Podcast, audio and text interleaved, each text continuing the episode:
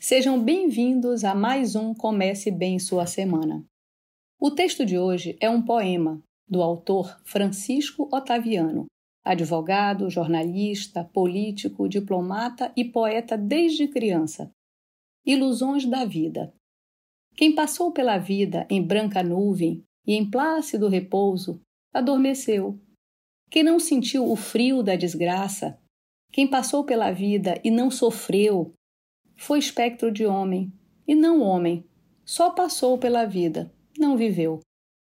Na narração, Banco de Olhos do Amazonas, ouvinte cativo do Comece Bem Sua Semana, uma ação do projeto Saúde Literária da Biblioteca 6 AM, que todas as segundas-feiras traz novos áudios para você. Até semana que vem.